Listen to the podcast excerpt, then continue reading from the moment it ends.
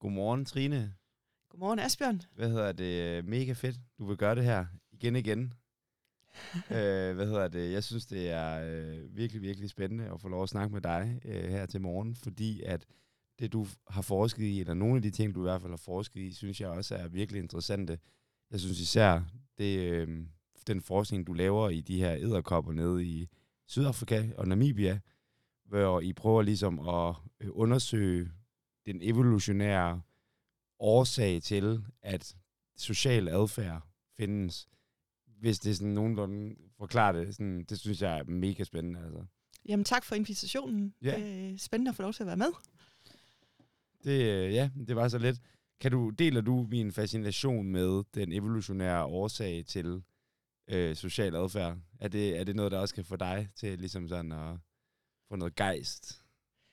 Ja, altså hvis jeg tænker tilbage på, at jeg blev færdig med min Ph.D. omkring 99 og, og mødte en øh, spændende israelsk forsker, der arbejdede med sociale æderkopper og skrev en ansøgning om at få lov til at komme ned og arbejde sammen med hende, og faktisk har arbejdet med det lige siden, så må man vel sige, at det virkelig var noget, der, øh, der skabte interesse hos mig, og som pirrede min nysgerrighed. Så det, det er et virkelig spændende system, og det, det er nogle spændende spørgsmål, som også er biologisk brede, fordi vi skal jo vi prøver jo at, at retlægge vores forskning, så vi øh, på den ene side øh, øh, kan, kan prøve at løse, stille, stille spørgsmål og svare på spørgsmål, som, som, som simpelthen bare bliver opstår ud af vores nysgerrighed til, hvordan verden fungerer, og hvordan tingene hænger mm. sammen. Og på den anden side, så har vi en videnskabelig baggrund, så vi prøver også at sætte mening i det og system i det, og, og prøver at, at finde brækker til det store puslespil, som i sidste ende ligesom leder til, at vi sådan forstår, øh, livets opståen, livets udvikling, hvordan arter opstår, hvorfor de er så forskellige, hvad der gør, at nogle arter har nogle fuldstændig fantastiske tilpasninger, eller farver, eller øh, morfologi, altså horn eller fjer, eller et eller andet, ikke? Og, og andre ikke har. Og, så så, så der, er, der, er ikke, der er ikke nogen mangel på spørgsmål, så det er det, der driver det. Mm. Nysgerrigheden. Ja. Helt sikkert. Det, altså, det er jo det, som for mig virker til at gøre videnskabsfolk til videnskabsfolk. Altså sådan en utrættelig nysgerrighed. Ja. At man ikke kan lade være med at undre sig. Ja. Og at man måske, og det er jo noget af det, der er også spændende ved, at du har studeret den her, nu var jeg lige til at sige fandens, det må man jo ikke, men den her æderkop, Stegodysfus-typen, øh, og særligt den type, der hedder Stegodysfus dumicula, ja. i så lang tid, er vel også, at man finder ud af, at selv i sådan en lille æderkop, så rummer den alle de spørgsmål, man overhovedet nogensinde kunne stille til, du ved, universet. Altså, eller sådan, der er, er bare på. så meget her. Ja, jamen det er, faktisk, det er faktisk tæt på, og, og der kan man så sige, at ja, vi studerer i høj grad en eller relativt få arter. Og det, det, det gør man tit på den måde, at man sådan anser dem for at være repræsentative for liv i, på en eller anden måde. Det er jo så meget flot sagt, fordi så vil den jo repræsentere både mikroorganismer, planter og alt muligt andet men i hvert fald en, en, en repræsentant for en bred kategori af, af andre dyr, øh, og måske en, en model over dyr, der er sociale. Og, øh, og ved så at studere et dyr i detaljer, kan man virkelig komme ned og forstå, hvad er for årsagerne, hvad er deres genetik, hvad er deres adfærd, Øh, og ved så at træde lidt tilbage og måske kigge på hele populationer eller flere arter, som man sammenligner, så kan man så begynde at kigge på parallelle mønstre for eksempel. Så, så det er sådan en, et spil imellem at zoome ind og kigge på nogle meget små detaljer hos en art, og så træde tilbage og så kigge lidt mere bredt og sammenligne på tværs af arter. Det, det kan man, ja, så, sådan kan man godt gå til det. Mm. Men vi er, man er også drevet af, altså man er egentlig drevet af to ting. Man bliver, jeg blev fuldstændig fascineret af den biologi, de her æderkopper havde, og den evolutionsbiologi, som den var et udtryk for, og, og det synes jeg var vildt spændende. Men jeg var egentlig ikke, det er ikke sådan, at jeg hele mit liv har været fascineret af æderkopper som dyr. Og, og det er der jo andre forskere, der er, at de er fuldstændig fascineret af en bestemt øh, gruppe, øh, og, og, så, og så går man efter den, og så, og så åbner spørgsmålene sig på samme måde. Der, der er jeg mere kommet den anden vej fra, at det var deres, den biologi, man kunne studere, og alle de mange, mange, mange spørgsmål, fordi nu har du nævnt social adfærd, det er også en rigtig vigtig del af min forskning, men jeg er også interesseret i at forstå, øh, hvad skal man sige, øh, sammenhængen mellem social adfærd og, og, og den sådan livshistorie, altså dyrene har, altså hvad for slags paringssystem har de, øh, hvordan er deres øh, populationer opbygget, altså er der øh, spredning mellem dem, eller mangel på spredning, og, og hvad har det så af konsekvenser for, for det, vi kalder genetisk diversitet, det vil sige den variation, der er helt nede i genomerne, og som er rigtig vigtig for at forstå øh, opståen af nyt liv, og, opst- og hvordan dyr tilpasser sig til klimaforandringer, og så er vi jo inde i et nyt stort spørgsmål, som går på populationers og arters mulighed for at overleve i en tid med meget store klimaforandringer. Så, så det dækker et så bredt spektrum, hvor man også kunne studere andre dyr, men det her dyr øh, er i hvert fald egnet til et langt stykke hen ad vejen. Det kan en del. Det kan noget. Ja, det kan et eller andet. Ja. Men hvis nu lige inden vi sådan kommer alt for godt i gang, så synes jeg, det kunne være mega spændende bare lige at træde et skridt tilbage. Og, altså, og så vil jeg høre, om du ikke vil være sød måske at uddybe altså det her, du siger. Hvad er det, der, altså, hvad er det, der gør Stegodifus Dumikula det sagde jeg forkert, gør jeg ikke? Ah, det er fint nok. det okay? Stegodifus dumicula, det kan man Okay, godt sige. Okay, ja tak. Hvis Ja, man er amerikaner, så siger man Stegodifus. Stegedifes. Jamen, øh, okay, fint nok. Men hvad er det, der gør den her stegedifes? Altså hvad, hvad, hvad, altså, hvad er det, der gør den interessant, og hvad er det for nogle øh, mere brede overvejelser om biologiske systemer, som den, øh, der du synes, der er spændende, som man kan studere igennem Mm. den? Den er spændende, fordi den, øh, altså det, det er en æderkop, der lever socialt, og det er i sig selv ret specielt, fordi æderkopper har jo ellers et rygte for at være både kannibalistiske og, og aggressive, ikke? og de spiser jo andre insekter, og så derfor øh, ofte, som oftest lever de alene, og, og, og, og er bestemt ikke et dyr, man tænker på som sådan et, et hyggeligt socialt dyr, der samarbejder. Men så er der altså igen og igen og igen opstået sociale arter i, inden for æderkopper. Og det er også lidt specielt, fordi ellers ser vi ofte, at socialitet opstår en gang, og så sker der noget i forhold til, at der sker nye arter fra den transition, fra den artsdannelse. Hos æderkopperne ser det ud som om, at der sker ret ofte kan ske en artsdannelse i, til en ny social æderkop. Øhm, til gengæld så sker der ikke øh, ret meget derefter. Øh, så det er sådan lidt anderledes, hvad skal vi sige, det vi kan, man kan sige bredt øh, mønster. Så, mm. så det giver en anledning til at kunne forstå, jamen hvad er det, der gør, at social adfærd egentlig opstår. Og så har vi noget, der er meget specielt. Vi har det, at vi har øh, øh, nogle æderkopper, der lever alene, men som har sådan et sådan semisocial stadie i deres liv, som er øh, det, vi anser for at være øh, forfaderen til den sociale. Og det vil sige, at vi har, og dem har vi en del af i den slægt. Stegodyphus er en slægt, og det er den, vi arbejder med, og der er så mange arter inden for den slægt. Øhm, og det vil sige, at vi kan faktisk kigge på det, det vi kan anse for det, det præsociale stadie, altså inden man bliver social, hvad, er det, hvad, er det, hvad karakteriserer det? Når man er blevet social, hvad karakteriserer det? Den, den evolutionære tid, udviklingstiden imellem de to stadier, er ikke voldsomt lang, og vi har flere forskellige arter, der er blevet sociale inden for den samme slægt. Så vi har et, lille, fint system med nogle sociale og nogle ikke-sociale arter, der har en, der ligner noget med, øh, at de har en parallel udvikling. Og det er faktisk ret specielt. Det er der ikke så mange systemer, der har. Det vil sige, det giver os en mulighed for at sammenligne.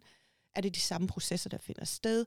Hvad sker der i den der præsociale art, som måske kunne øh, få os til at forstå, øh, hvordan social adfærd opstår? Og det var egentlig det, der, der vagt min interesse, fordi jeg startede faktisk med at arbejde med en af de præsociale arter, og prøvede at forstå, øhm, om, om, om hvor social er den, øh, hvordan hvordan er den spredning inden for en population, øh, hvor de individer, der lever øh, vandrer de ud af populationen over i en anden population, og på den måde øh, finder nogle partnere langt væk, eller, eller hvad sker der? Og der fandt vi ud af, at de faktisk er, de, de, de vandrer ikke ret meget, de, deres spredning er ret lav, øh, og det vil sige, at der opstår sådan nogle små øh, nabo neighborhoods, kalder, kan man næsten kalde dem, sådan små villa-kvarterer, med, hvor, hvor, hvor, hvor ens mor bor, og så bor ens søskende rundt om, og børnebørnene bor der også. Nu, nu har de ikke overlappende generationer, så det bliver inden for samme generation, men sådan billedligt talt, så får mm. du sådan en, en, et struktureret øh, naboskab, hvor, man, hvor, hvor det er slægtningerne, bor ved siden af hinanden. Og, og det betyder, at hvis man så heller ikke går over i, til nabolandsbyen, når man skal finde sig en, en partner, men faktisk bare går ind øh, til naboen ved siden af, jamen så, så parer man sig med sin søskende eller sin øh, fætter og kusine.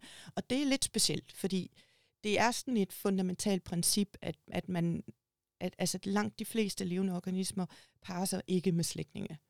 Og, og det gør de ikke, fordi de spreder sig. Hvis man er en mælkebytte, bliver man spredt ud af vinden, hvor, hvor, hvor frøene bliver blæst afsted, og andre dyr, de, der vandrer de ud, og ungerne forsvinder væk fra reden, og afstanden bliver stor, og så sker der en opblanding. Men her har du faktisk, at spredningen er meget lav, og de passer med hinanden, og, og de bliver delvist indavlet. Og det er et problem, at man bliver indavlet, og, det, og kan man tåle det? Så jeg begyndte at kigge på, jamen, det, at man bliver indavlet af den biologi, man har, øh, det, det må jo så have som konsekvens, at man kan tåle at være indavlet. For ellers vil naturlig selektion, altså hele Darwins store princip jo, øh, have som øh, den effekt, at de lod være med at gøre det. Så mm. alt, det, alt det, vi ser, er jo et resultat af naturlig selektion. Så når vi ser, at der sker sådan noget, så er det også et resultat af naturlig selektion. Så jeg vil gerne forstå det system, fordi det også var et, var et fænomen, der dels øh, var lidt atypisk, men også at det så ud som om, at det havde nogle konsekvenser i forhold til det med, med, med opståen af social adfærd. Så jeg kiggede på deres genetik og på deres adfærd. Vil de gerne parre sig med slægtninge? Øh, hvad har det konsekvens for deres genetik? Og hvad har det af konsekvens for indavl og indavlsdepression? Så måler man, hvis man er indavlet, er man så syg og kan ikke få børn og skrænter lidt. Og, og det, er jo, det er jo det, man sådan lidt ser hos mennesker, at hvis man er for indavlet, så er man faktisk lidt af et skravl. Mm. Og, og enten dør man tidligere, eller også kan man ikke selv få børn, eller noget andet. Ikke? Og gælder det, altså gælder det, hvor meget dyreriget gælder det? Altså sådan, vil det også gælde med en hund? Ja, det gælder ret, ret generelt, og der er jo ja. mange hunderaser, der faktisk lider under den, det problem, at de er indavlet. For de raser er jo ikke, det er jo ikke arter, det er i virkeligheden en art, der er blevet sådan avlet på til at være ekstremer ude i nogle, nogle forskellige raser, og der, og der er rigtig mange af dem, der har hofteproblemer og temperamentsproblemer, og, og det, bliver, det tilskriver man i høj grad indavl. Okay. Og det kan man undgå, hvis man så sørger for, og det ved øh, avlere jo, at de skal sørge for at få en blodlinje, der kommer et helt andet sted fra, for eksempel. Men nogle gange er samfundet, altså af individer, der er så få individer, og de er alle sammen fra den samme forfar, som var en eller anden championhund, ikke? Ja, ja, ja, ja, ja, ja, ja, ja, ja, ja. som alle så vil have unger fra. Ikke? Men i virkeligheden har man vidst ret længe, at man skulle være meget forsigtig i autosprogrammer, fordi det havde nogle, nogle konsekvenser. Men, men, men der, der er sket en vis grad af uforsigtighed. Ikke? Øhm, mm. Jeg kender ikke historien i detaljer om for hundeavler, nej, men, nej. Øh, ja. men altså det er generelt, og nu hunde måske ikke det bedste eksempel som repræsentant for vilde dyr, det på den måde, fordi der er så meget menneskekontrolleret øh, øh, styr over, hvad ja, der sker. Ikke? Og det er også lige for, at vi nærmest sådan ønsker indavl i dem nogle gange, ja. eller sådan et passiv hunden, eller et eller andet. Altså sådan, at vi gør jo, vi tager jo det, vi gerne vil have. Det gør vi. vi avler, og det ja. kan så være lige meget, hvad naturlig selektion, så at sige, havde at sige til det. Det går jo imod naturlig selektion. Ja. Der er jo også hunde, der er blevet avlet på udseende, så de kan gå i revgrave, eller bare se søde ud, eller deres mm. ører ikke må stride, eller deres næser ikke må, og de kan ikke trække vejret, og de kan ikke... Ja. Altså, de har alle mulige problemer. Mm. Så, så, så, så i og med, at man, hvad skal man sige, går ind og, og blander sig i, hvordan øh, naturlig selektion virker, så har, har det meget tit skadelige øh, konsekvenser. Mm. Men hvis vi skal gå tilbage til æderkopperne, så fandt jeg egentlig ud af, at sammenlignet med andre dyr, fordi ja, langt de fleste dyr udavler, og det gør de simpelthen ved, at de har et system, enten at spredningen er så stor, at de bare risikoen for at møde en, en søskende er meget lav, øh, eller at de har et system, hvor lad os sige, hunder bliver hjemme, men hannerne vandrer ud, eller hanner bliver hjemme, og hunder vandrer ud, eller noget andet. Eller man kan simpelthen lugte, øh, hvem der er en slægtning, og hvem der ikke er, så lader man være med at parre sig med sine slægtninge. Så der er alle mulige forskellige øh, indavlsundgåelsessystemer. Mm. Æderkopperne ser ikke ud, som om de har sådan nogle undgåelsessystemer, og de ser også ud, som om de faktisk tåler indavl ret godt. Og så kan man så sige, okay, jamen altså, det er jo sådan, det har så måske begrænset interesse lige præcis for den art.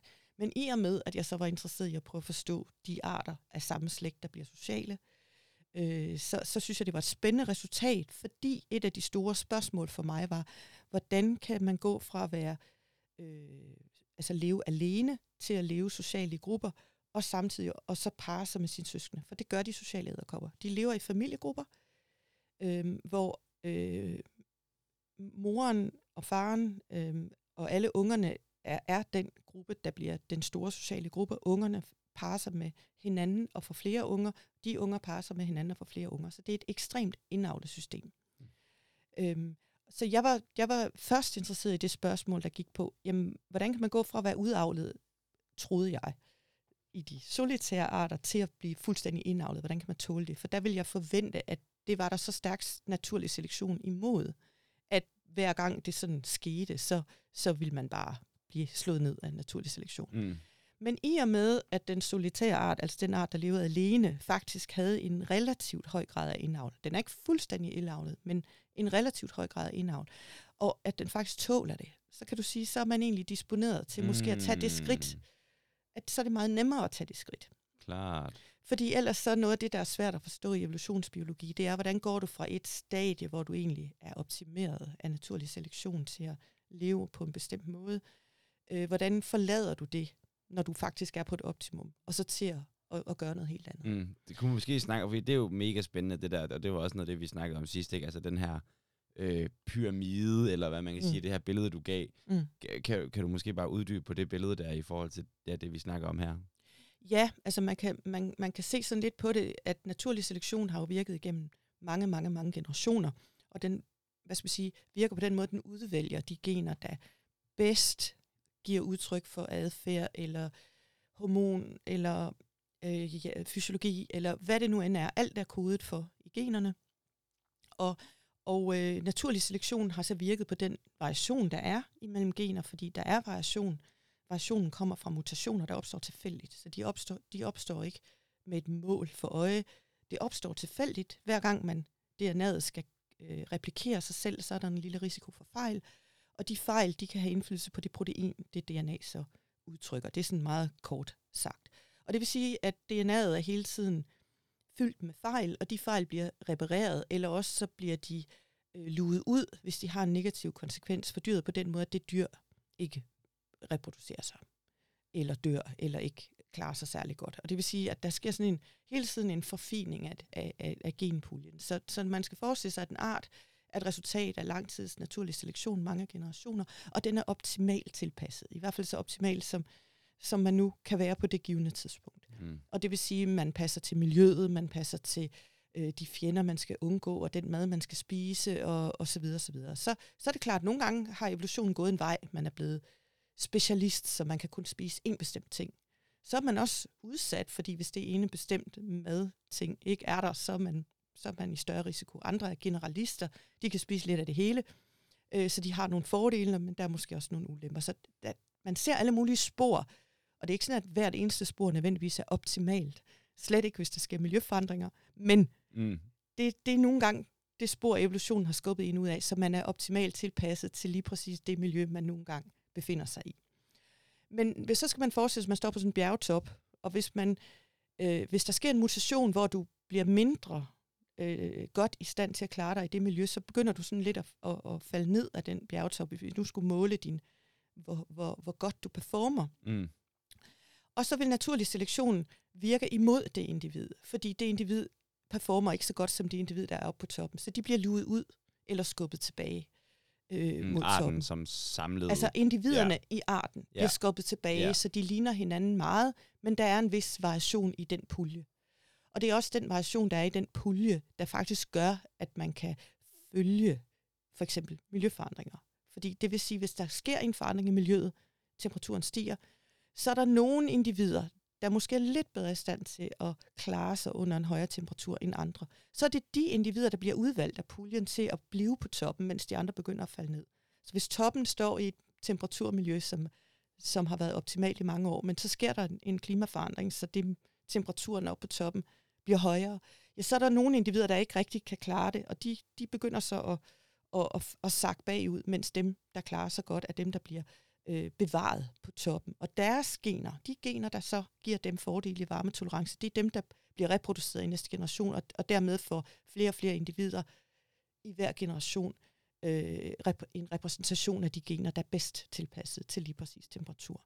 Men man skal jo også huske på, at der er jo gener for alt, og der er, mm. så det er jo en kombination af alt muligt, man skal kunne. Ikke? Man skal kunne tåle temperaturen, men man skal også kunne undgå sine fjender og finde sin mad og finde en partner og reproducere og tage sig af sine børn osv. Så, videre, så, så, det, så det er en meget, meget kompleks suppe. Men den her komplekse, sådan optimale genpulje sammensætning, som de her individer på toppen har, der skal man jo så forestille sig, at hvis der sker en dannelse af en ny art, at så skal du faktisk væk fra din top, og, og så skal du egentlig over på en ny top.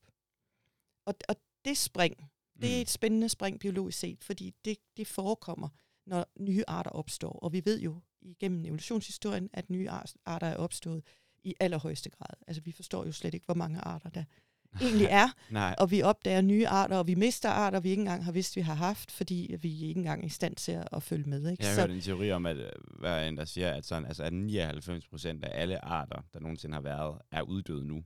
Formentlig. Altså. jeg kan ikke tallene, Nej. det bliver nødt til at være ærlig at sige. Ja, ja, men, det, altså. men, det, men, men der er ingen tvivl om, det store tal. Ja. Og det er klart, i, i vores historie har vi jo, altså store pattedyr, de er i øjnefaldene. Mm. Fugle er flotte og i øjnefaldene, dem har der været rigtig meget fokus på. Mikroorganismer er svære at se, og vi skulle faktisk have en, en hel øh, teknologi med mikroskopi og så videre udviklet, før vi overhovedet kunne forstå, hvad der var, der foregik. Ikke? Så, så, så der er også nogle, altså der er nogle grupper, der er blevet studeret, fordi de var nemmere at studere og, og synlige og, og farverige og så videre, ikke? og andre grupper, der er understuderet, ikke? og hvad der lever i dybhavet, det er stadigvæk understuderet i, til en vis grad, og hvad der foregår i, i den mikrobiologiske verden er meget bekendt. Altså et, et meget stort spørgsmålstegn, ikke? Mm, og, og mm. det er super spændende, men det er svært at finde ud af, hvad, hvem er der, og hvad laver de? Det er kæmpe, kæmpe store mm, spørgsmål. Mm, ikke? Mm. Så ja, altså, men det her artsdannelseskoncept er virkelig, virkelig spændende. Mm.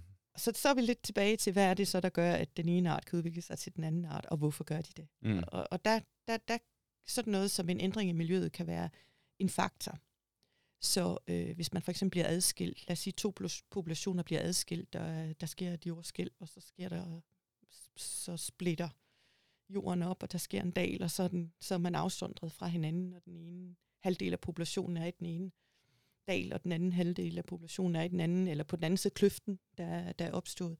Jamen så, så kan man egentlig godt forestille sig, at så, så, hvis der ingen forbindelse er mellem de to populationer, jamen så sker der heller ingen udveksling af gener, fordi hver gang to individer parer sig, så sker der jo det, at deres genomer øh, bliver øh, krydser over, og man får blandet gener fra begge forældre. Og det er noget af det, der er med til at, at opretholde øh, hvad skal vi sige, den her, øh, øh, at, at, at flere forskellige genvarianter hele tiden bliver blandet i nye ja. individer, så flere kombinationer kommer til udtryk hele tiden. Mm.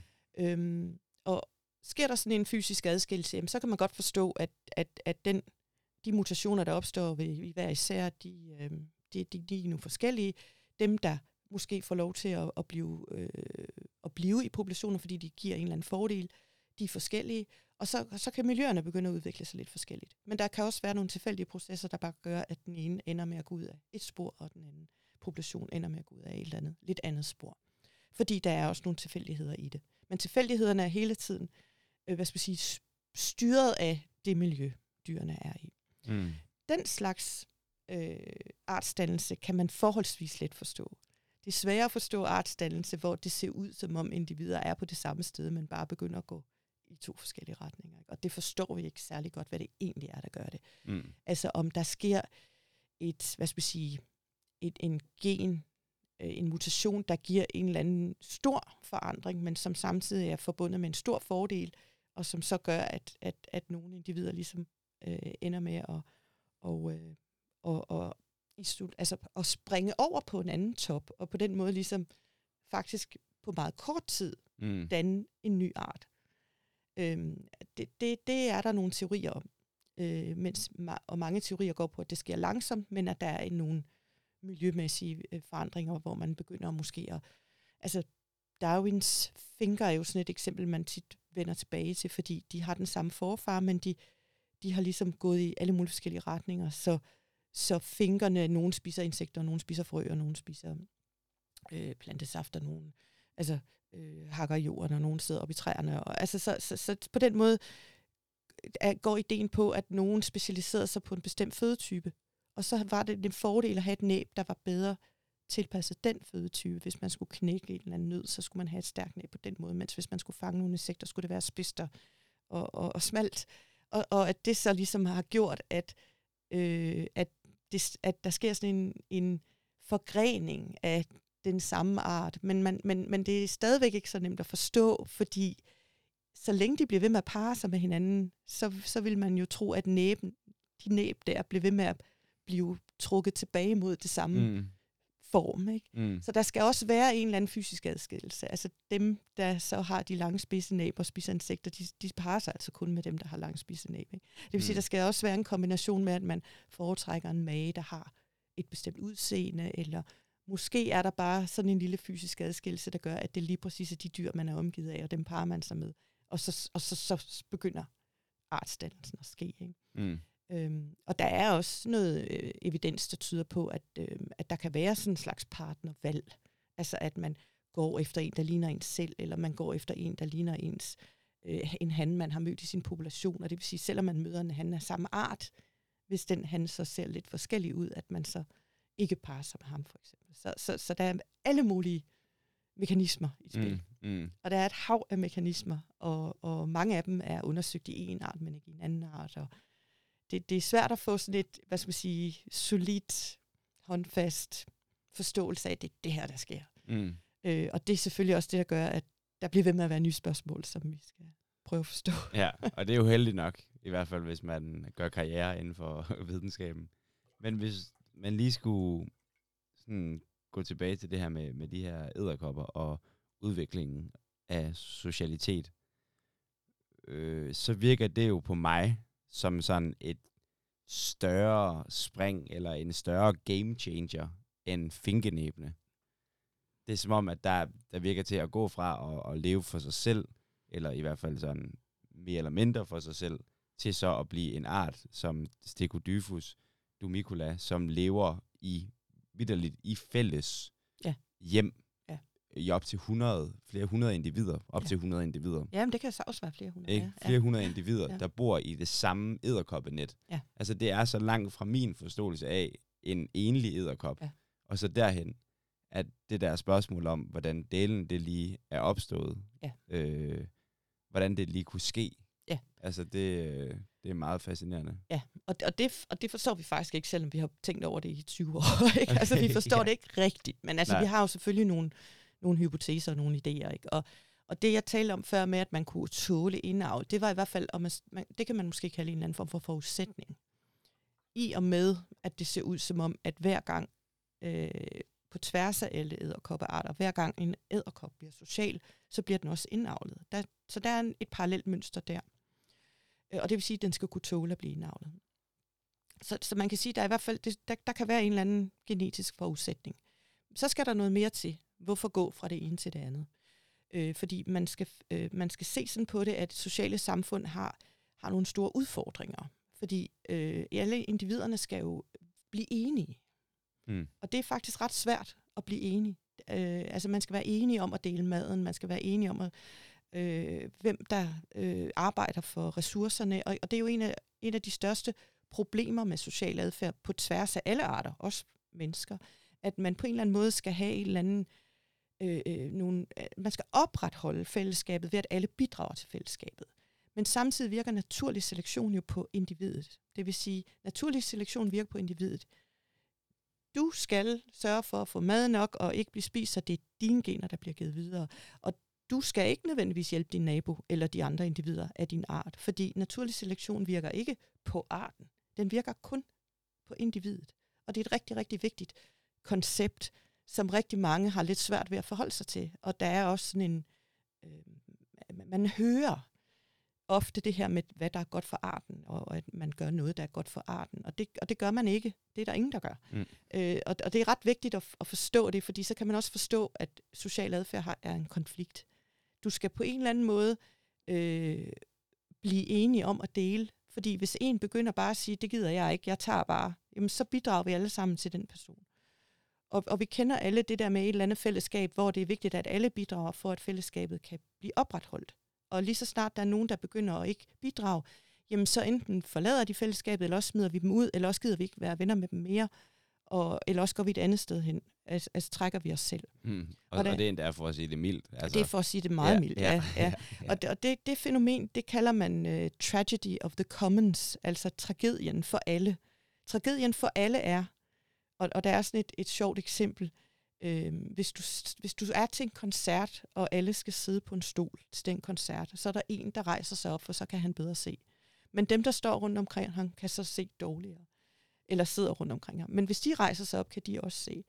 Og så rejser alle sig op, men så ser alle dårligere, fordi i virkeligheden ser alle lidt bedre, når alle sidder ned, end hvis alle står op. Men alligevel ender alle med at stå op, fordi at ingen kunne blive enige om, at alle skulle sidde ned. Og så har alle betalt en eller anden form for pris. Og, og den der tragedie øh, er, betyder egentlig, at i rigtig mange sociale situationer, så bryder fællesskabet bare sammen. Fordi mm. øh, man ikke kunne blive enige om et sæt spilleregler, så at sige. Og nu er det ikke, fordi jeg siger, at æderkopper sidder i rundkreds og aftaler spilleregler. Nej, Det gør de ikke. Det gør så dyr meget- ikke. Nej. Men principperne om, at der skal være nogle fordele i det for alle, og at der er nogle ulemper forbundet ved at samarbejde, fordi det har en omkostning, og man går egentlig ind og bidrager til fællesskabet, og det betyder, at man jo giver noget til fællesskabet, i stedet for at tage det selv. Det, har, det er per definition i biologisprog en omkostning. Så er der nogle fordele. De fordele kunne være, at du får noget, du ikke kunne have fået. Lad os sige løver, der kan gå ud og, og nedlægge en gnu. Jamen det kan være, en enkelt løve ikke kan nedlægge en gnu alene, men de kan godt nedlægge en gnu, hvis de arbejder sammen med tre andre løver. Men så er de altså også fire løver, der skal dele den der gnu. Det vil sige, at du skal forestille dig, at det, du kunne fange alene, skal kompenseres af det, du nu er i stand til at fange, i og med, at du går ind i et fællesskab og arbejder sammen med nogen. Der kan så være andre ting, du får ud af det, at du er bedre beskyttet mod fjender, eller at der er nogen, der hjælper med at passe dine børn, når du skal noget. Altså, der kan, man kan forestille sig rigtig mange forskellige ting. Og et af, om man så må sige, målene, det er egentlig at få at opdage eller undersøge, hvad er egentlig fordelene og ulemperne? Øh, er der nogle fordele og ulemper, vi ikke forstår eller ikke har tænkt på? Hvad, hvor store er de? Øh, fordi det hjælper os til at forstå, hvad er det så, der driver den sociale adfærd. Så hvis det at kunne fange noget meget stort bytte faktisk er en af de helt store fordele, øh, jamen så vil det være noget af det, man, man kunne sige, at, at det kunne hjælpe til at forklare, at det opstår. Jamen, I og med, at vi kan jage i gruppe, kan vi simpelthen skaffe meget, meget mere bytte, end vi kunne, hvis vi alle sammen jagede hver for sig. Men så kan vi ligesom forstå, okay, det er det at få adgang til en, en føderessource, som vi ellers ikke havde adgang til, der gør, at det kan være en fordel at være i en gruppe. Så man prøver at forstå, hvad er det ved gruppedynamikken, der giver nogle fordele, som man ikke var i stand til at få, når man levede alene. Så det, så det, det, det, det, det er noget af det, vi, vi prøver på at gøre. Mm. Og i æderkopperne har vi, der er der nogen evidens for, at man måske, måske i hos nogle arter, ja, kan fange lidt større insekter, måske nogle græshopper, der er 15 cm store, som en lille æderkop på 1 cm ikke vil kunne fange. Men der er så også 100 og nogle gange 1000 æderkopper, der skal have den her mad.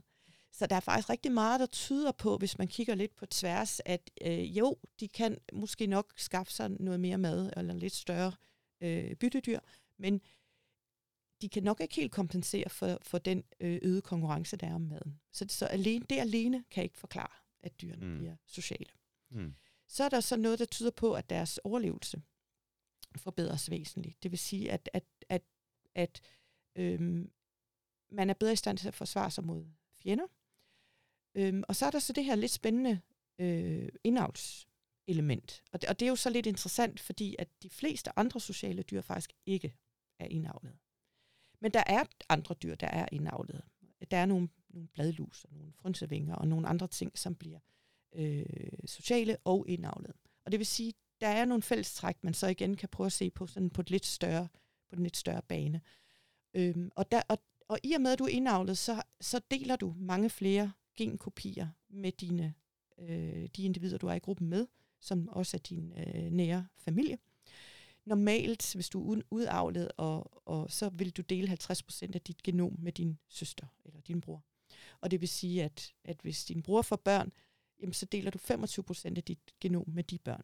Så hvis du nu selv fik to børn, og du delte 50% af dit genom med de to børn, så kunne du egentlig sige, at hvis i stedet for at du hjalp din bror med at få fire børn, som hver delte 25 procent af dit genom med, så ville det egentlig være lige så godt for dig, målt i genkopier, der bliver givet videre til den næste generation, om du hjælper din bror med at få fire børn, eller om du selv får to børn.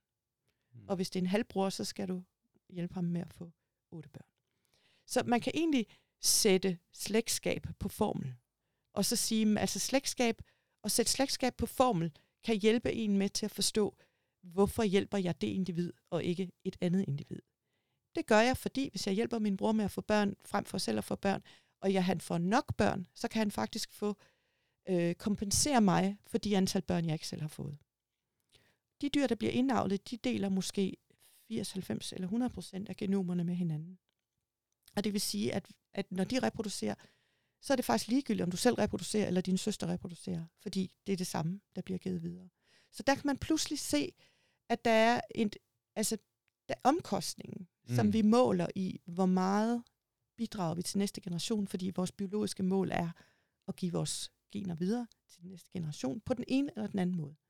og vi er sådan lidt vant til at tænke på, at det gør vi ved selv at reproducere. Men det gør vi altså også ved, at vores søskende eller nære slægtninge reproducerer. Mm. Og jo tættere beslægtet vi er med den person, øh, der så reproducerer, eller det individ, der reproducerer, jo mere af vores, jo flere kopier af vores eget genom bliver også givet videre. Så faktisk kan du forestille dig, hvis du er fuldstændig indavlet, og du egentlig deler 100%, altså har de samme genkopier, ja, så er det ligegyldigt, hvem der reproducerer. Mm. Så er succesen egentlig den samme. Mm. Så begynder det selvfølgelig at være relevant om alle, altså hvad er den samlede sum af genkopier for familien. Så, så, så, så kan man forestille sig, at det bliver sådan en slags familiegruppe, mm. reproduktiv succes. Men hele det der øh, skæld, du laver før mellem individet og arten, Mm. ophører nærmest, hvis du har nok en avl. I hvert fald for familiegruppen. Ja, for familiegruppen. Ja, så og, kan du næsten se en familiegruppe som en, en klon. Ja, en klon, ja. Ja.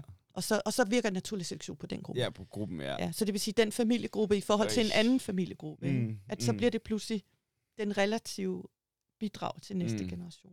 Og det altså, nu har jeg jo læst lidt om de her øh, små fædre og kusiner her.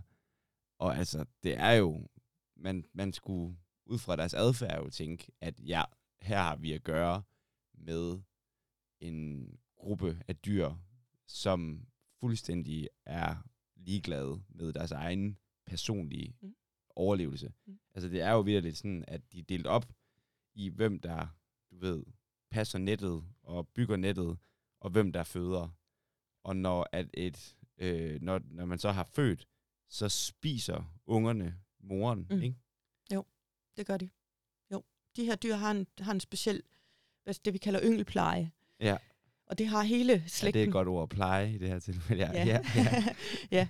Men, men yngel, lige præcis yngelpleje er et meget, meget vigtigt begreb i biologi, fordi at øhm, der er jo rigtig, rigtig mange arter, hvor yngelpleje er fuldstændig afgørende for øh, ungernes videre færd. Og man skal sige, det ultimative mål er jo, at de unger også reproducerer. Fordi hvis vi giver vores gener videre til vores børn, men de ikke overlever til at reproducere, så er vi døde i biologisk forstand. Den, når den sidste i slægten dør, jamen så er man, så er man ikke længere til stede øh, på jorden, og så har man i princippet levet forgæves, kan man sige, ikke? for nu skal jeg sætte det lidt hårdt op. Så, så yngelpleje er opstået øh, i rigtig, rigtig mange øh, forskellige arter, og også i æderkopper.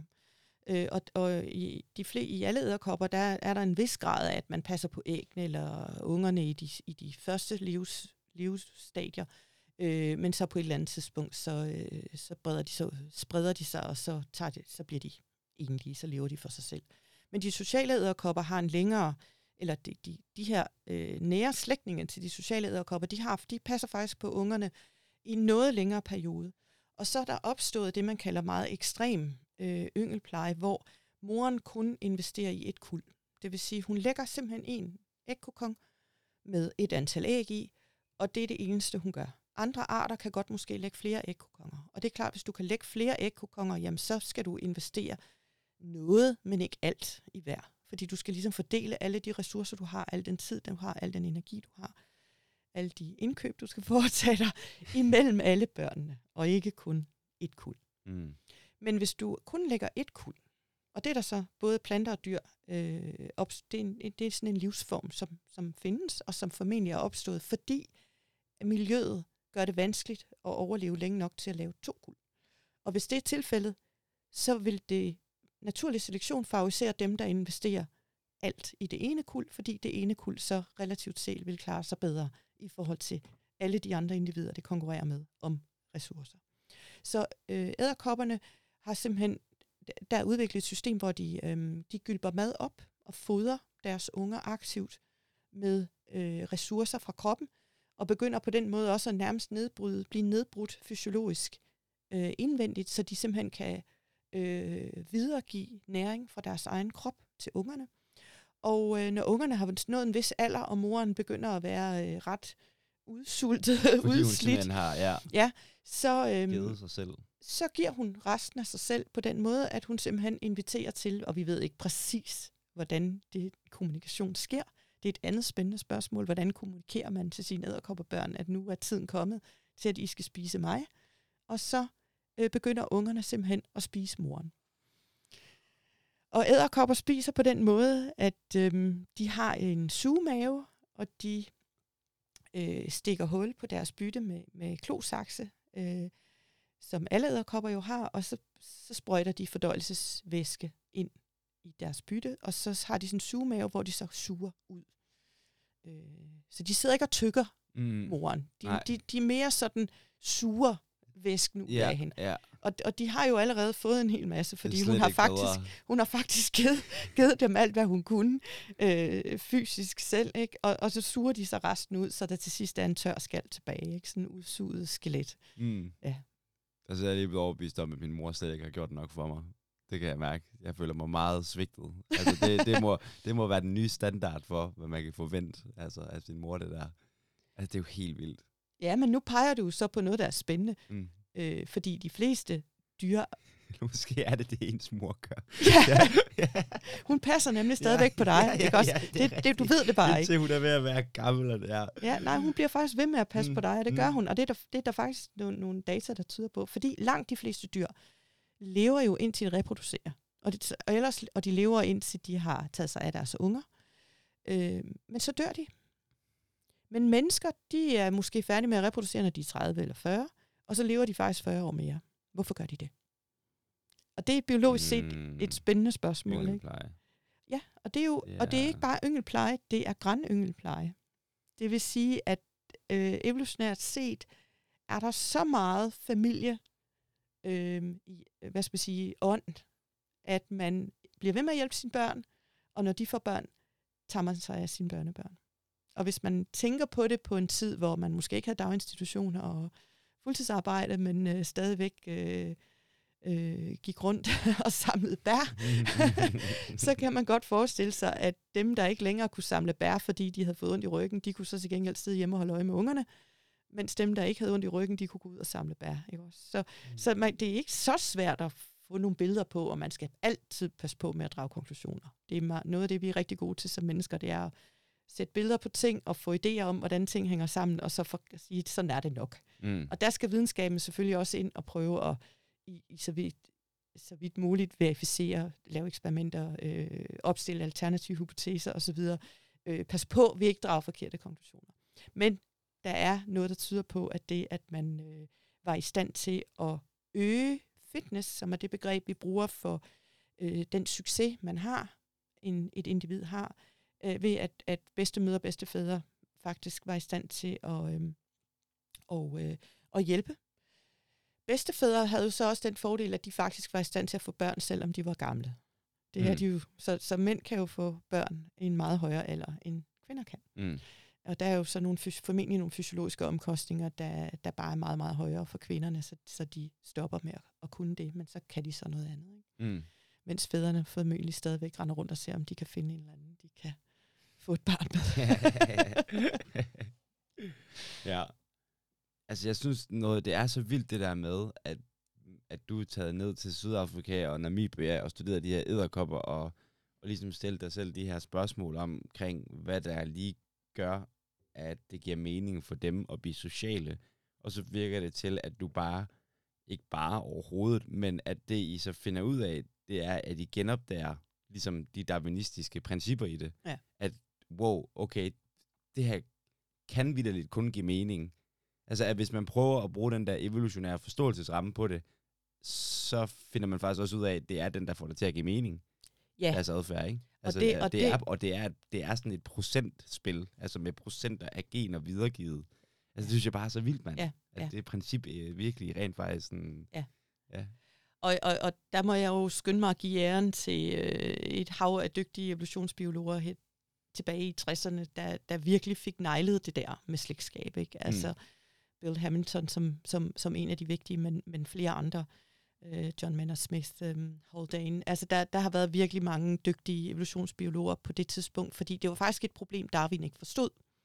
Altså da Darwin skrev øh, Origin of Species og, og andre øh, værker, øh, der, der noterede han sig, at, øh, at et af de helt klassiske eksempler på social adfærd, det er jo sådan noget som myrer og bier, hvor du har øh, det her opdelte system med nogle arbejdere, der faktisk er sterile og ikke kan reproducere selv, og så har du en dronning. Det er sådan helt ekstremt. Og nu nævnte du lige om æderkopperne havde arbejdsdeling, det kan vi lige komme tilbage til, for det har de slet ikke i samme grad, som myrerne har. Men, men hvis vi tager myrer som eksempel, så har de jo en helt ekstrem grad af arbejdsdeling. Måske kun én dronning, der lægger samtlige æg. Et hav af arbejder, der passer de der æg og unger. Nogle andre arbejder, der går ud og samler mad. Og nogle tredje arbejder, der rydder op i boet. Nogle fjerde, der beskytter sig mod fjender. De ser måske endda forskelligt ud. Men de har faktisk det samme genom og kommer fra den samme dronning. Hvordan kan det lade sig gøre? Ikke? Det er jo totalt fascinerende. Og Darwin øh, forstod faktisk ikke, hvordan det kunne lade sig gøre, men han, han, han forstod jo heller ikke, hvordan reproduktion egentlig fandt sted. Han forstod, at det måtte finde sted. Og hele teorien om naturlig selektion var baseret på, at reproduktion måtte finde sted, og at det var øh, de bedst egnedes genom, eller de bedst egnedes et eller andet, mm. der blev videregivet. Det var der, sådan forskelligheden opstod.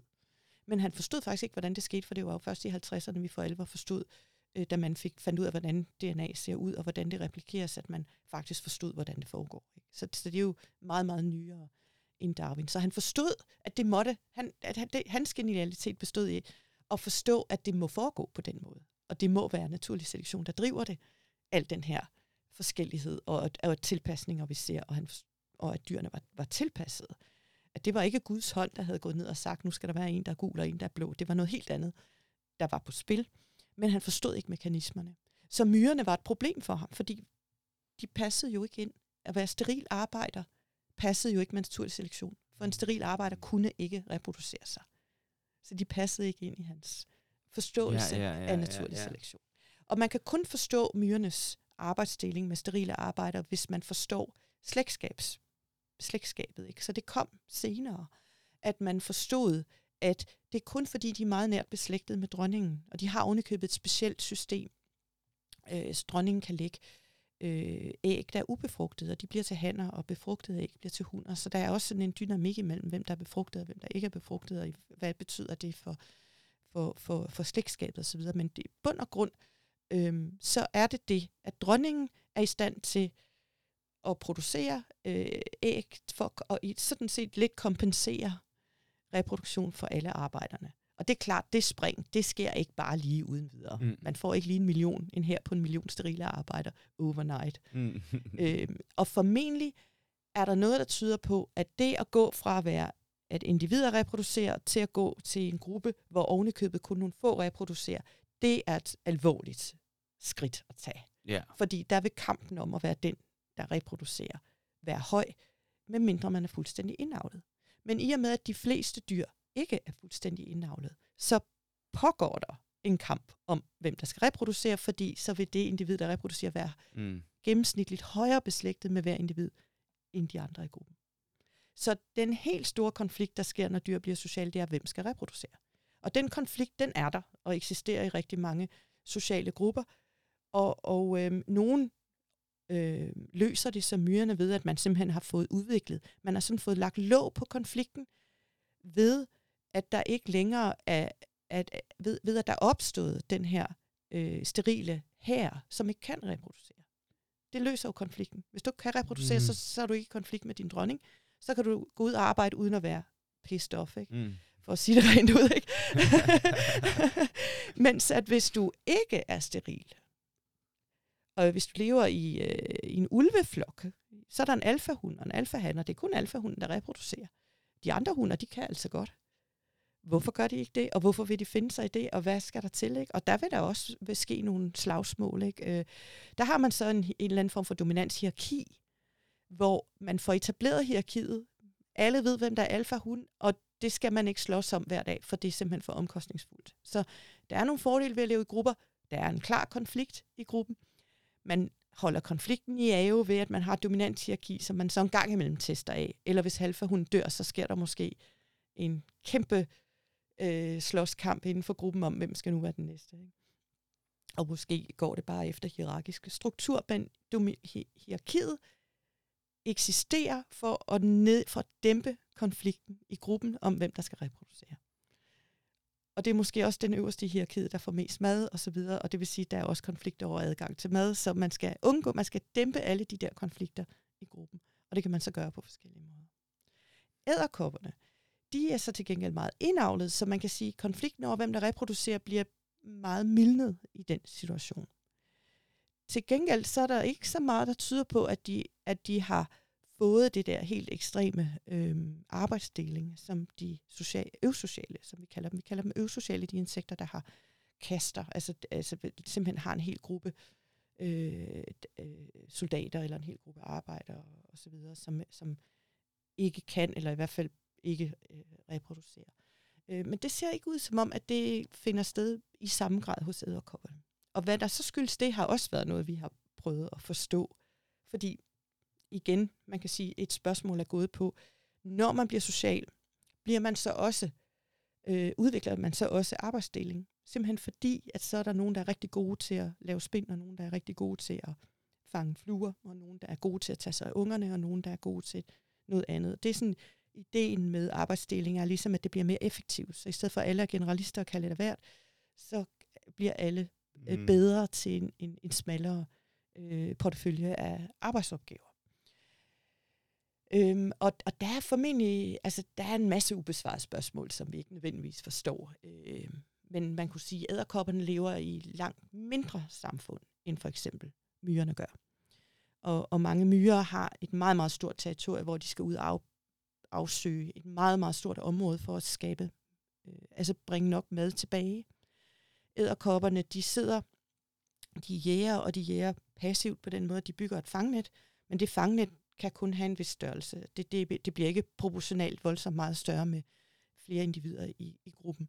Så de bygger mm. nogle fangnet, der, der, der alle sammen er forbundet til den øh, hvad skal vi sige, silkerede, de har bygget, som de alle sammen bor i. Og når der er noget, der flyver ind i spindet, jamen, så går de ud og henter det. Øh, men de går jo ikke ud aktivt og leder efter mad. Så, så der er også en, en helt forskellig økologi på den mm. måde, om man er afhængig af, hvad der flyver ind i dit net, eller om du er faktisk skal ud og vandre på meget lange, øh, virkelig lange spor, øh, stier, og afpatruljere et meget, meget stort område for at skaffe mad, som du skal bære tilbage. Øh, det, det stiller måske nogle helt andre krav til den organisation, der er i gruppen, og få det til, fordi hvordan koordinerer de det? Hvem er det, der går ud? Hvor langt går de ud?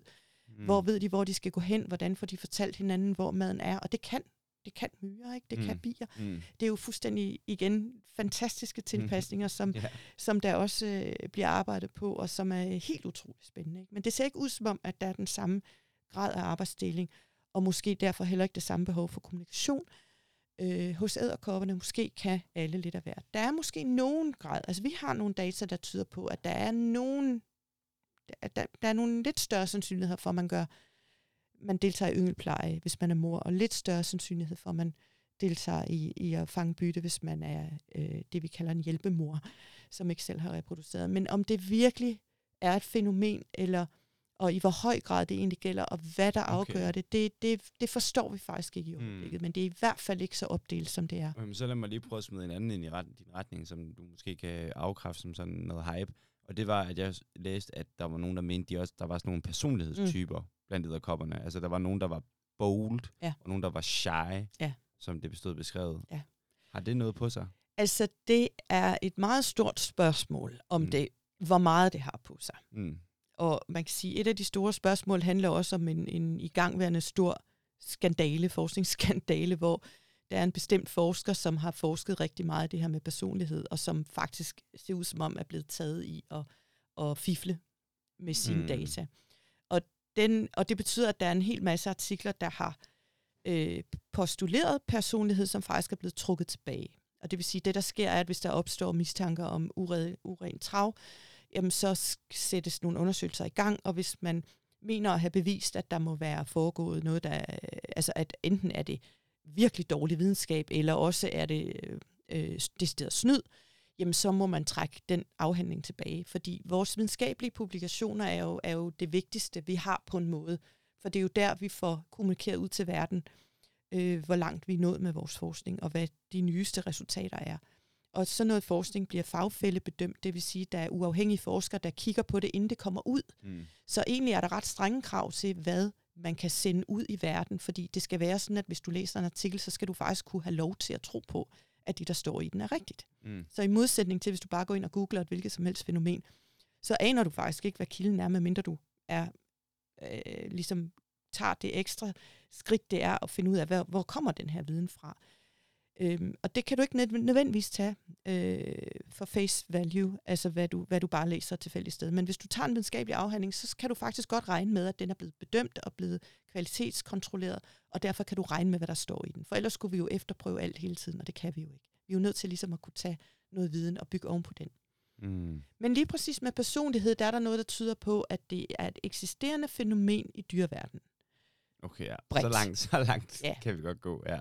Det er et vanskeligt fænomen, for det er faktisk lidt svært at hvad skal vi sige, definere, hvad er det egentlig.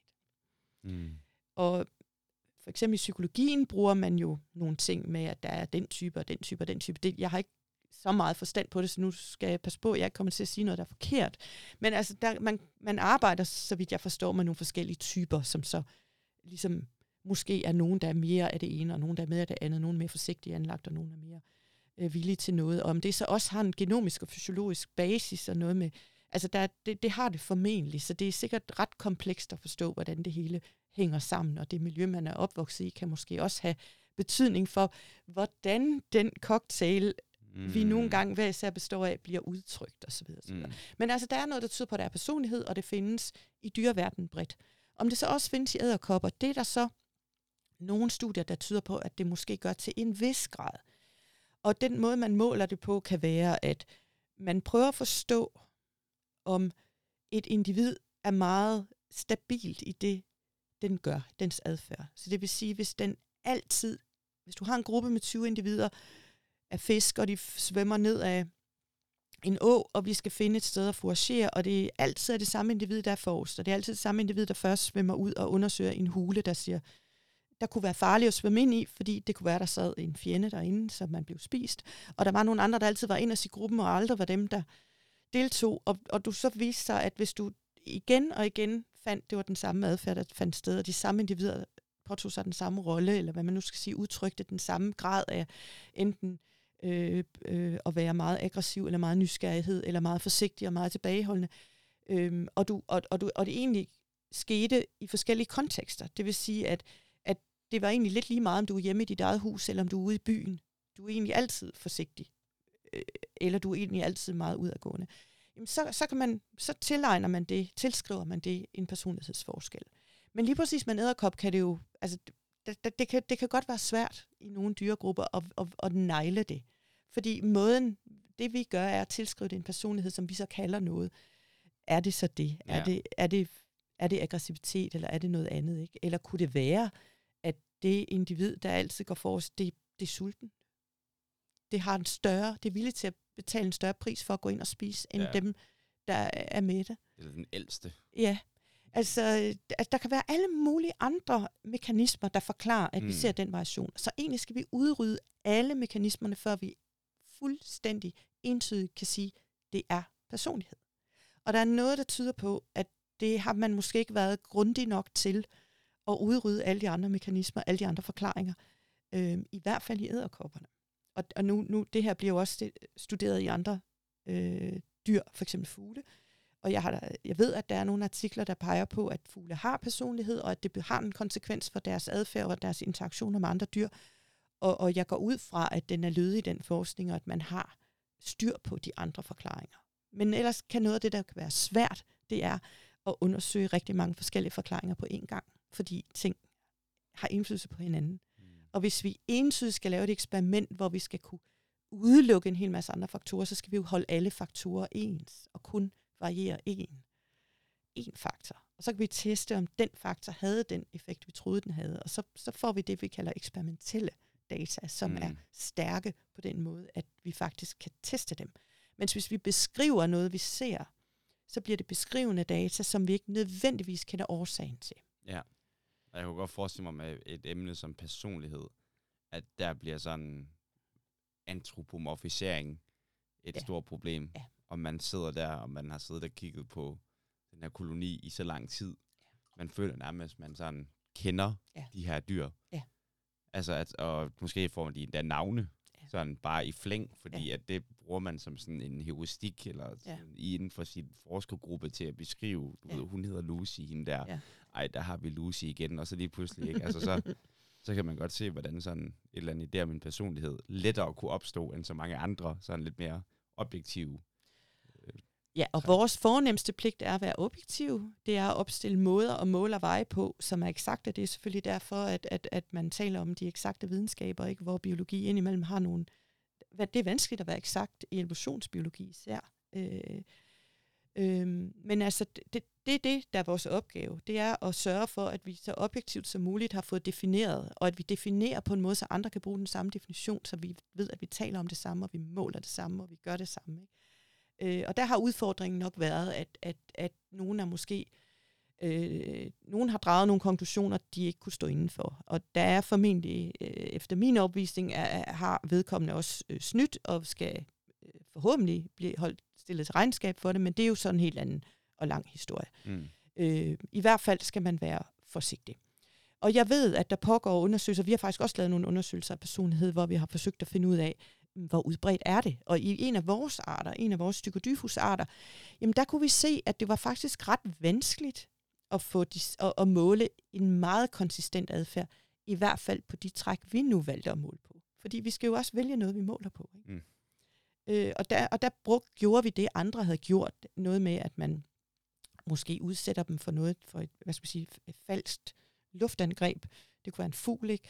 Øh, der kommer for at- spise en edderkop, og så ser på, hvordan reagerer edderkoppen. Og så gør man det igen og igen og igen, og så, og så, og så er- antagelsen, indtagelsen, at hvis den altid er meget hurtig til at løbe væk, eller sidder fuldstændig stille, jamen så er, den, så er de forskellige fra hinanden. Den er meget hurtig til at løbe væk, og den, der sidder helt stille, de er forskellige. Og, men så tolker vi jo på, hvad er det så for en personlighed? Ikke? Så der, du kan godt høre, der er rigtig mange sådan Mm. steps involveret, som ender op med, at vi kommer med en fortolkning af det, Ja. vi har set. Ikke? Ja.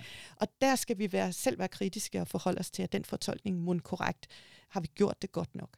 Men hvis vi nu føler, at det har vi, lad os sige, at vi, vi, vi har målt og vejet og studeret og gjort det gentagelserne nok gange i forskellige miljøer, så vi egentlig er ret overbeviste om, at vi kan argumentere for, at det, vi har gjort, er korrekt. Jamen, er der så en stærk personlighedseffekt? Og, og den har vi ikke rigtig kunnet identificere. Det ser ud som om, der er noget. Der er Okay, nogen der er forskelle. noget. Okay. Men vi forstår ikke rigtigt, hvad de forskelle, vi ser i hvad skal man sige, adfærd, altså egentlig er. Og vi skal huske på, at adfærd er jo noget af det mest plastiske, der findes. Adfærd er jo lige præcis det, der gør et dyr i stand til at i en bestemt situation gør jeg noget, for det hjælper mig i den situation. Og meget adfærd er instinktiv. Altså, du støder ind i en klapperslange, du løber din vej. Du skal ikke først stå og tænke over, om det er en god idé at løbe Mm. din vej eller ej, Mm, fordi øhm, så er du blevet spist. Ikke? Så der er en masse instinktive reaktioner. Og det giver god mening, hvis det er situationer, der opstår igen og igen, at det så er en instinktiv adfærd, fordi det gør dig i stand til at reagere hurtigere. Mm. Men så er der jo alle mulige situationer, hvor man lærer at gøre noget. Og indlæring er jo en utrolig vigtig, øhm, utrolig vigtigt for, for i rigtig, rigtig mange levende organismer så, øh, øh, hvad skal man sige, liv, fordi det gør, at de kommer til et eller andet miljø, hvor det er lidt anderledes end det, de vokser op i, men de finder ud af det. Ikke? Og det gør de ved at lære, eller til på den måde sådan, tilrette den adfærd, man har. Mm. Og adfærd kan så, er jo unik, fordi det er jo komplekst. Ikke? Det er noget med at bevæge sig og gøre noget og ikke gøre noget. Og, altså, det, du kan være, du klatrer højt op eller øh, graver et hul. Eller, altså, der er så mange forskellige ting, som kræver koordinering af alle mulige andre ting. Så det er meget komplekst. Så når vi taler adfærd og, og, og, og personlighed, og hvordan det bestemmer en adfærd, så, så forstår vi heller ikke. Altså, selv hvis vi fik etableret og var enige om, der er personlighed, så ville vi faktisk ikke forstå, hvad er det ved den personlighed, der nødvendigvis gør, at et individ gør lige præcis et eller andet. Mm. Men en af antagelserne har været, at hvis nu et individ er meget øh, altså bold, det vil sige, at man er øh, modig, man er villig til at gå ud og kigge, man er villig til at se fjenden i øjnene, man er villig til at, at løbe en risiko. Jamen så kunne man jo forestille sig, at det var det individ, der ville være den, der var først ude at jage insekter, fordi når du går ud og jager et insekt, så kan det også være, at du selv bliver øh, skadet, fordi de bider og vil gerne undgå at blive spist, ikke? og så det er klart, de vil jo gøre alt, hvad de kan for at angribe dig. Øh, så det var sådan en af idéerne. At så kunne det være, at dem, der var shy, det var dem, der sad hjemme og passede på ungerne. Ikke? Mm. Og, og, og det tror jeg, ved, det, det, det tror jeg godt, man kan sige, at i for æderkoppernes vedkommende, der tror jeg, vi mangler rigtig god evidens. Der er det, der er. nogle studier, der sådan lidt er gået derhen af, men der er også nogle studier, der er blevet trukket tilbage. Og så tror jeg først og fremmest, at langt de fleste studier mangler at kontrollere for andre mulige forklaringer. Mm. Så det er ikke vores yndlingsforklaring, nej, vil jeg sige. Nej, okay. Men det er jo også, altså, det er jo også noget, jeg ligesom har lyst til at spørge dig om, ikke? Altså det her med at bedrive forskning ude i felten, Ja. som I gør. Mm. Altså, hvor at I sidder, og I er i Afrika, og der er garanteret, og det er jo også noget af det, altså hvordan det har været at, stu- at ja, bedrive studier i Ja, Afrika, ja. et land som Afrika, hvor man jo godt ved, at den videnskabelige infrastruktur Mm. måske ikke er optimal, Mm. og man har vel også et eller andet berøringsprincip, altså der er grænser for, hvor meget man kan gøre, Ja. hvor meget man kan manipulere, når man sidder derude. Altså Ja. sådan, Det er klart. Altså man kan sige, feltarbejde har den fantastiske fordel, at du faktisk er derude, hvor dyrene er i deres naturlige element. Og det vil sige, lige så snart vi tager dyr ind i et laboratorium og begynder at observere dem der, så har vi også fjernet dem fra deres naturlige element. Og så er der en hel masse ting, vi kan kontrollere, og det er fordelen ved laboratoriestudier, at vi ligesom kan sige, at nu er temperaturen den samme, og øh, så gruppen på størrelsen er den samme, og øh, alt muligt andet, alderen på dyrene i gruppen er den samme. Så, så nu kan vi studere et enkelt fænomen, og det er det, der tit gør, at vi forstår det ene fænomen godt. Men når vi kommer ud i felten, jamen, så ser vi det ude i den kontekst, det er naturligt. Så det, det kan være, at det betyder, at det er nogle lidt andre ting, vi ser på, men det betyder også meget tit, at vi ligesom skal arbejde med en større variation. Der er simpelthen alle mulige faktorer, vi ikke har kontrol over, og som øh, bidrager til stor variation i datasættet. Så vi skal sådan på en eller anden måde prøve at forstå, om de fænomener, vi kigger på, øh, giver mening, øh, og, og, og statistisk set kan, kan komme, komme til udtryk, når der er en hel masse støj i systemet. Men man kan sige, at det giver jo, det er sådan set øh, rigtig re- relevant, fordi det er, jo, det, er jo, det er jo sådan virkeligheden er. ja. Så Ja. ja. hvis, hvis, hvis, hvis, hvis vi finder et fænomen, der giver mening med al den støj, der er ude i naturen og variation, der er imellem forskellige levesteder, ja, så er det formentlig vigtigt. Ikke? Så noget af det, vi kiggede på, det var at, at, at simpelthen følge de samme grupper af dyr igennem meget, meget lang tid. Måske igennem flere år, hvor vi kommer ud jævn med jævne mellemrum, øh, ser på kolonien, hvor mange dyr er der i den her koloni, hvor stor er den, øh, hvad er dens, øh, hvad, hvad stadie er den i nu, øh, hvor længe lever den, hvor mange æg producerer de, hvor mange unger er der, hvor mange møder er der, at vi, vi samler en hel masse data ind på den måde. Øhm, og det er så ikke eksperimentelt på den måde, jeg snakkede om før, hvor vi ligesom s- selv sætter store og små grupper ud i naturen, og så prøver at se, hvem klarer sig bedst, store eller små, fordi så kan vi ligesom forstå noget om det. Det prøvede vi faktisk på, men vi var faktisk ikke i stand til at øh, forstå biologien godt nok til, at vi kunne øh, menneskeskabe en gruppe, få den til at lave et, et net og en spind Mm. og, en, og en rede, og sætte den ud i et træ, og så ligesom have det opføre sig på samme måde, som de redder, der selv var derude. Okay, hvad var forskellene? Jamen, de døde, eller de, De de døde. vandrede væk, og ville ikke være der, hvor vi havde sat dem, ville ikke være Mm. sammen med dem, vi havde sat dem sammen med, selvom det var... Altså, og, og, og jeg tror på, at det var forstyrrelsesfaktoren. At forstyrrelsesfaktoren, at du tager dyrene ud af deres rede, mm. Tvinger dem til at bygge en ny rede, det vil de gerne. De går Mm. i gang med at bygge med det samme. Men når du så skal dem tilbage ud i et eller andet træ, øh, og, og nu taler vi altså savannen i Afrika, hvor de typisk bor på et eller andet akacietræ, øh, Altså, hvordan, altså måden, man så ligesom fik sat den fast, den rede på, hvad for Mm. træ vælger du? Øhm, at, og så vidt vi kunne se, var det ret tilfældigt, hvad for træ, der havde en rede. Men det er jo ikke sikkert, at vi forstår det. Fordi mm. der er en hel masse forskellige arter af træer. Måske er der nogle træer, der har en bedre kvalitet end andre træer, eller har en lugt, eller har noget, vi ikke ved, hvad er. Øh, øh, så, så vi valgte sådan lidt tilfældige træer, og det vi kunne se var bare, at vores reder, de simpelthen ikke overlevede øh, nær så lang tid. Og det vil sige, at vi var jo godt klar over, at det havde noget at gøre med den øh, manipulation, vi havde foretaget. Mm. Og det skal man jo sådan også kunne indse. Så kunne man måske se på, okay, men hvis vi har et stort datasæt, vi sætter 100 redder ud, 50 store, 50 små, og de alle sammen klarer sig rimelig dårligt, øh, er der så nogen, der klarer sig dårligere end andre. Men, men, men der var vi, sim- vi var simpelthen ikke i stand til at lave et eksperiment, som var, som var godt nok. Og det hænger sammen med at forstå det biologiske system ude i naturen. Mm. Altså al, alle de økologiske ja, faktorer. økologien i det Og her. det er bare svært. Det er virkelig svært. Og rigtig meget forskning, der foregår ude i naturen på den måde, bliver derfor mere observerende. Og så bruger man observationerne til at prøve at se på nogle sammenhænge, og så prøver man på den måde at, at, at skabe sig en forståelse på en lidt anden måde. Så vi observerede de naturlige redder, der var, og fulgte dem igennem meget lang tid, talte, hvor mange unger de, de fik, og hvor mange æg de lagde osv. Og så kunne vi så se, at øhm, at når man gik fra en meget lille rede til en større rede, så var der nogle meget store overlevelses, overlevelsesfordele. Altså de levede meget længere, de fik flere unger, øh, de var større, de så som om de klarede sig bedre. Men når, når vi så gik til en endnu større rede, mm. så begyndte det at gå ned og bakke igen. Og det vil sige, at så begyndte de her konflikter, der opstår, når gruppen bliver for stor. Altså der er for mange, der skal dele bytte. Der, der bliver, der bliver at måske hvis, er der en større risiko for, at man bliver øh, trækker en sygdom øh, ind i redden. Eller, altså, jo flere individer, der lever tæt sammen, jo større er risikoen også for, at man for eksempel transmitterer sygdom imellem individerne. Vi ved ikke præcis, hvad det var, der gjorde det, men vi kunne bare se, at de klarede sig mindre godt. Men så kan vi på den måde generere nogle hypoteser om, hvad er det så?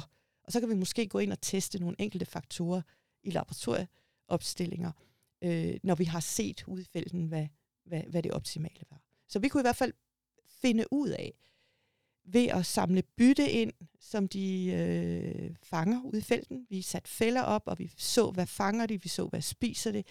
Vi talt, øh, vi målte dem og vejede dem, vi talte, hvor mange unger de fik, så vi lavede et hav af studier, som tog utrolig lang tid at lave, og kunne egentlig nå frem til, at det var ikke rigtigt det med at fange øh, mere mad, der var årsagen til, at man levede i grupper. Det var heller ikke rigtigt det, at man hjulpede sig om at reproducere, så der var nogen, der var hjælpere. Øh, der er ingen tvivl om, det er en fordel, men det var ikke det, der ligesom drev systemet. Det var helt klart overlevelse af hele gruppen. Det vil sige, at hele, hele gruppen var i stand til som gruppe at forsvare sig bedre, øh, når de blev angrebet for eksempel myrer, som kan finde på at komme og prøve at stjæle alt, hvad der er, inklusive æderkopperne selv og deres unger. Øh, eller, eller andre. Ja, har du set, har, var I vidner til et myreangreb? Du har været vidne til flere måske.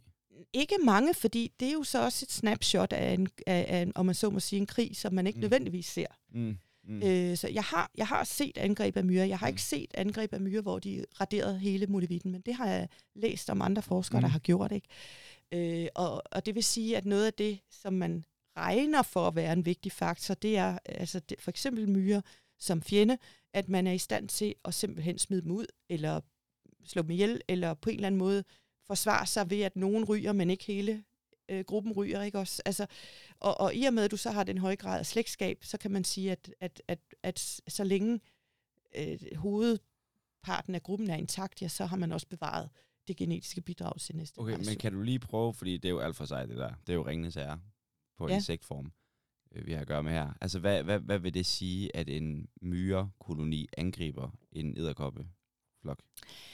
Altså, det, det vil simpelthen sige, at der kommer øh, individer i stort tal, og, og simpelthen øh, øh, stjæler... Øh, noget af det, som de gør, det er at stjæle det bytte, æderkopperne har fanget. Mm. Så hvis æderkopperne har fanget nogle døde insekter, så spreder det sig ret hurtigt, måske lugte, whatever, som myrerne har øh, respondere på. Og mm. det er jo mm. så deres, en tilpasning, myrerne har, at de kan simpelthen øh, reagere på et kemisk signal, øh, lugten af døde øh, dyr mm. et eller andet mm. sted, mm. og så kan det være, de, at det er dem, de kommer for at hente. Men æderkopperne selv er jo også måske mad for myrerne, det vil sige, at de kan angribe æderkopperne. Mm. Og myrer er utrolig aggressive, øh, og kan, hvis størrelsesforholdet er det rigtige, kan de jo angribe æderkopperne, de kan angribe ungerne, de kan tage, de kan tage øh, ægkokongerne, ikke? Så, så det er faktisk øh, Ringnes Herre i, øh, i fuld flor, ikke? Mm, mm. Øh, og hvor æderkopperne, det har jeg faktisk ikke set, men, men en af de idéer, øh, der er, er, at æderkopperne, de spinder, øh, den her art spinder noget meget øh, velcroagtigt spind. Så det er ikke mm. sådan et fint, rundt julespind med tynde tråde. Det er sådan noget meget mere uldent, øh, meget, det fylder meget, og det er meget, meget, meget klistret. Mm. Sådan at hvis du rører ved det, så så, så hænger du fast i det. Og, og, og selvfølgelig har det den effekt, at hvis der flyver noget ind i det, så sidder det godt og grundigt fast. Mm, ikke? Mm. Men det, man kan forestille sig en hel masse små sådan, øh, loops, øh, sådan lidt ligesom hvis du sætter to stykker velcro sammen, så mm. hænger det utrolig godt sammen, mm. selvom det egentlig bare er to stykker, der rører ved hinanden. Mm, mm. Øh, og det er så en af deres forsvarsmekanismer, det er, at det her spind kan de bruge til at, at holde myrerne i ave med. Mm, så de øh, bliver simpelthen fanget, når de... Også, ikke altså... fanget som sådan, at de sidder fast, men, mm. det, men det gør det vanskeligt for dem. De kan, ikke, de kan simpelthen ikke komme, komme mm. ind i redden mm. og, og, mm. og, og ødelægge hele redden. For ellers har æderkopperne sådan små gange og kamre inde i deres rede, og hvis myrerne først skal komme ind og få fat i alt det, der er derinde, så, så kan æderkopperne ikke stille noget som helst op. Mm. Så det er virkelig krig. Vildt nok. Har de, er de, går de også, altså, øh, har æderkopperne nogle forsvarsmekanismer sådan, som, som dyr, mod myrerne? Altså, forsøger de også at dræbe myrerne, om man vil? Det gør de, hvis de kan. Ja. Øh, men, men, men myrer er et, et, et virkelig vel... Altså, det, det, det er et vanskeligt dyr. Det er et vanskeligt bytte for mange. Mm. Øh, fordi de er utrolig aggressive. De har meget stærke kæber. De har myresyre. Øh, de, de, altså, og, og der kan man så sige, at hov, jeg troede, at æderkopper var meget værre, fordi de har jo giftkirtler. Ikke? Men, øh, men øh, myrerne er også øh, hårde. Altså, deres, altså alle øh, leddyr har jo et en tyk hud, som er et slags skelet, der sidder udenpå. Ikke? Så skelettet, du forestiller huden er skelettet, og så er det blødt indeni. Ikke? Det vil sige, at du skal igennem mm. det der skelet, for at, at kunne dræbe. En æderkop skal kunne bide igennem skelettet, for at kunne komme til at dræbe øh, og, og sprøjte gift ind. Og, og når de angriber dyr, der er fanget i nettet, fluer for eksempel, jamen, så går de tit efter, at, at, at der er sådan nogle plader, sådan nogle skeletplader i den her hud, men en, en gang imellem skal der jo være et led, der, som man kan bøje, ellers forestiller en rustning, der ikke kunne, kunne mm. bøjes nogen mm. steder. Mm. Og der er, der, der er huden blødere, og der kan de så stikke, så de stikker tit de finder, øh, eller, eller øh, altså prikker hul med deres klosakse, mm. der mm. Hvor, hvor huden måske er blød. Ikke? Og det er ikke sikkert, de kan komme til det øh, på den måde. Nej, og der er øh. full on battle ongoing, og yeah. den kravler rundt, yeah. og ja. Så. Ja, damn. det er så fascinerende, det der. Ja. Hvad hedder det? Ja, Okay, mit sidste, jeg har, jeg har et sidste spørgsmål, jeg gerne vil stille dig, inden jeg, så skal du også, du har også travlt og stramt program. Men har, har du hvad, hvad for nogle overvejelser har du gjort der over sådan de her æderkoppers intelligens? Er, er det et ord, du overhovedet sådan vil tage i brug til at beskrive? Nej, vi bruger ikke intelligens. Øh, vi, vi, vi, vi prøver at altså vi, vi prøver virkelig at forstå, hvad skal sige, tilpasninger. Og tilpasninger, altså evolutionen har jo gjort, at altså, neurologi og hjerne, altså, altså de har jo en hjerne, og det har øh, alle dyr, og, og der er et centralnervesystem, og der er altså, øh, systemer, der gør, at, at, at der er jo ingen tvivl om, at der er koordinering og, og så videre. Men, men, øh, men intelligens, tror jeg, det, altså, vi, bruger, vi bruger det på ingen måde, og, og jeg tror, at det er, det er svært at få et handle på. Ikke? Og der kan man jo se, at i mennesker og primater, hvor man især prøver at arbejde med den slags ting, øh, det er jo øh, det er kontroversielt. Ikke? Øh, det er igen, det er svært at måle på en præcis nok måde. Det er svært at forstå, hvad årsagerne er til det. Øhm, øh, så det, så det, det, det vil jeg sige, det, det kan man godt arbejde med, men der, øhm, der står man sig formentlig bedre, hvis man forsøger at arbejde med nogle pattedyr. Ikke? Altså, øh, og, og især kan man sige, at for eksempel i mennesker, hvis vi laver en IQ-test, hvor vi, eller en eller anden form for intelligenstest, ja, så, så, så, så kan vi jo tale og udtrykke, og, øh, og, det, og det, at man altså det er jo unikt for mennesker, at man har den her, man skal sige, kapacitet til at se fremad, træffe beslutninger, der ikke her nu giver en fordel, men som giver en fordel langt ud i fremtiden. Altså, øh, det, det er jo noget af det, der gør mennesker fuldstændig specielle, og som også gør, at mennesker formentlig i den grad har, har overtaget jorden, at man har fået udviklet en, en eller anden form for bevidsthed og en, en måde at tænke på, som, man kan, som er abstrakt fra vores behov. Ikke? Altså, vi kan godt langt, langt, langt de fleste dyr lever jo i en situation, hvor det er en kamp at opfylde sine behov. Man skal have mad, man skal øh, forsvare sig mod en fjender. Øhm, men, men det, at man har skabt en eller anden form for behov, der går på en uddannelse, at gå i skole, eller gå på arbejde og tjene penge, eller, altså det, det, det er jo ikke noget, der eksisterer i dyreriget. Så mennesket er en fuldstændig speciel på den måde, mens dyreriget er ikke sådan. Mm. Det, og det, det, tror jeg, det tror jeg er er vigtigt at ligesom prøve at forstå, at hvis vi forstår evolutionsbiologi, så skal vi faktisk ikke prøve at forstå mennesker mm. nødvendigvis, mm. fordi vi har på mange måder afkoblet os. Det betyder ikke, at evolution ikke virker. Selvfølgelig virker evolutionen også for mennesker. Men når vi er nået et livsstadie, hvor man kan tage en beslutning om, at jeg ikke vil have børn, til gengæld vil jeg udforske rummet, og det er min mission i livet. Jamen biologisk set har du faktisk, er du en dødsejler, fordi du ikke giver dit genetiske materiale videre. Ikke? Men, men, men vi har opnået at definere værdier og, og livskvalitet på, på en måde, som man simpelthen ikke kan tilskrive langt de fleste dyr. Mm. Det kan man simpelthen ikke. Mm. Så, så, så der skal man forstå dyr øh, som et produkt af evolution, der gør, at de i det miljø, de er i, ud af den evolutionære linje, de nogle gange har taget. For det er klart, når først du er gået ud af en evolutionær linje, kan du ikke bare lige hoppe over i en helt anden. Så der er jo også nogle, nogle spor, der er blevet lagt tidligt i evolutionshistorien, som så sætter nogle begrænsninger for, hvad er det næste, der kan ske. evolutionært set med dig. Mm. Mm. Øh, men, men der arbejder man altså ikke med intelligens. Man arbejder med øh, for eksempel, hvor god er man til indlæring? Og det kunne du så sige, jamen har det ikke noget med det at gøre? Men det, det har det måske, men det, jeg kunne også sige, det er en plastisk adfærd at kunne lære. Det, det synes jeg giver mere mening at, at, at kalde det, Mm. den Mm. det. Ikke? Og så kan man prøve at forstå, om der er øh, et evolutionært pres for at være i stand til at lære. Mm. Fordi rigtig mange dyr kan lære, det ved vi. Mm. Jeg så, det det, fordi, og det er også der, hvor spørgsmålet kommer fra. Det er simpelthen, fordi jeg så en video med en edderkop, der havde lært at give en high five. Altså, der var simpelthen en fyr, der havde en edderkop, og så havde han simpelthen lært den, at når han tog sin finger frem, Mm. så tog den sit hø- højre forben frem. Ja. Og de stak ham en high five. Ja. Og når man ser det, så tænker man jo, hvad er det, der lige foregår her? Ja. Og man er jo sådan, er det en lille hund, det der? Ja. Hvad sker der? Man kan sige sådan, øhm, ja, men altså, jeg skal ikke kunne kommentere på det eksempel. Ja, ja, det lyder fuldstændig vildt, ikke?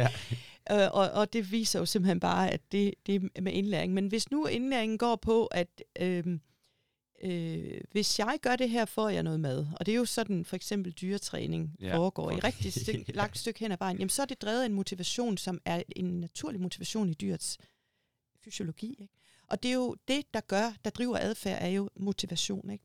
Du er motiveret til at, at nedlægge et bytte. Du er motiveret til at fange en fjende, eller du er motiveret til at løbe væk fra en fjende, fordi det bidrager til at opfylde de behov, der gør, at du faktisk kan gennemføre din mission i livet. Ikke?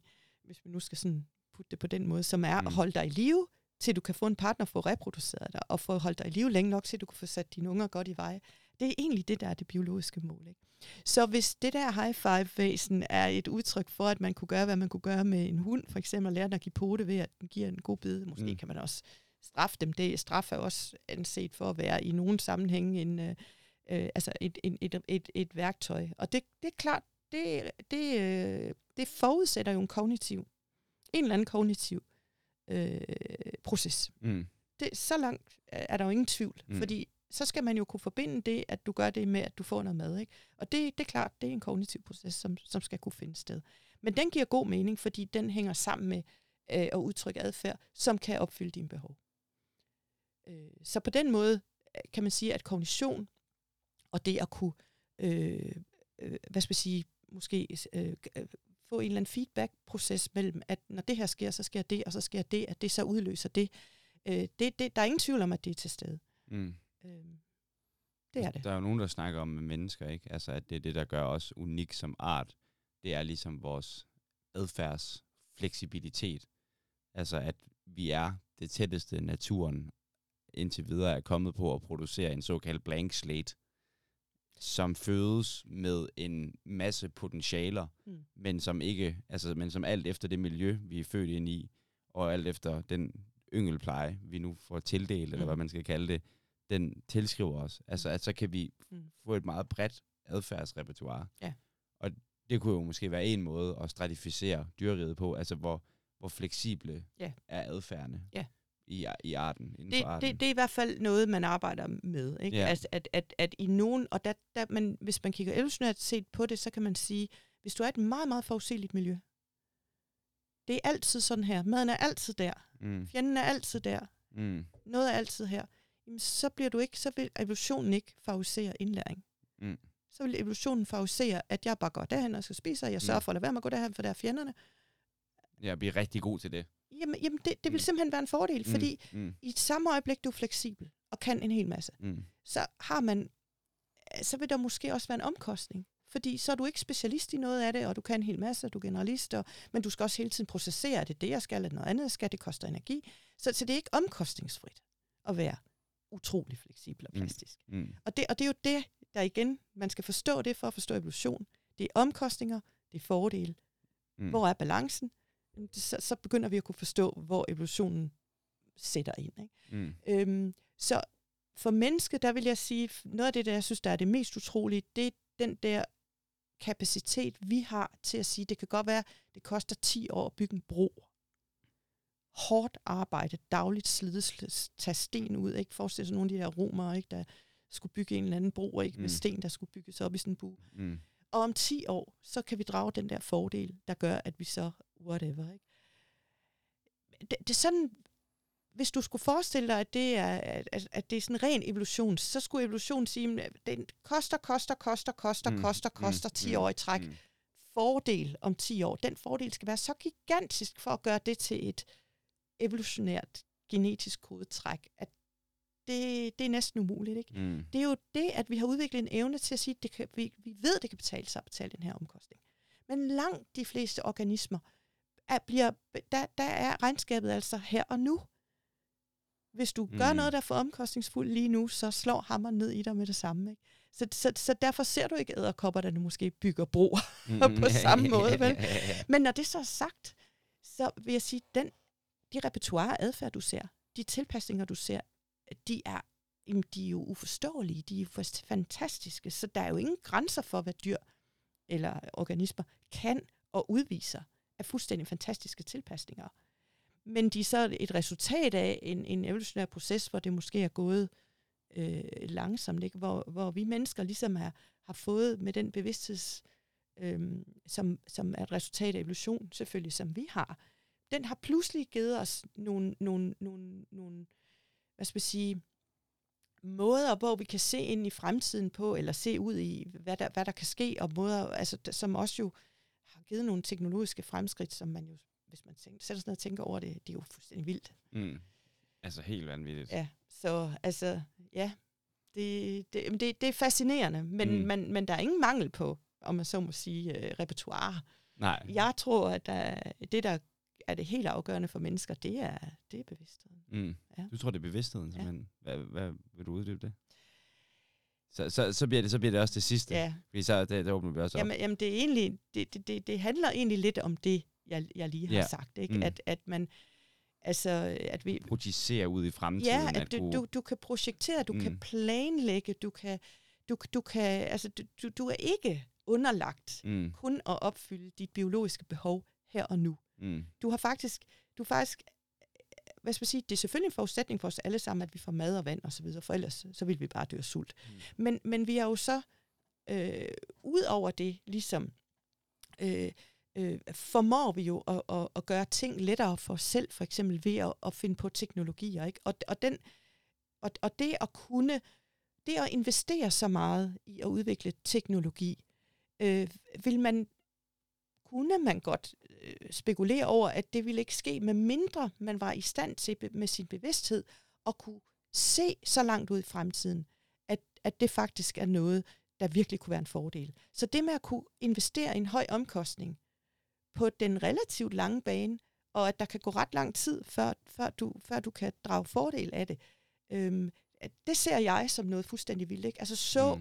hav, pløje, du får først noget meget langt ud i fremtiden. Ikke? Altså mm. det at kunne se nogle sammenhæng mellem ting, som gør, at du kan se, at du kan gøre nogle ting. Ikke?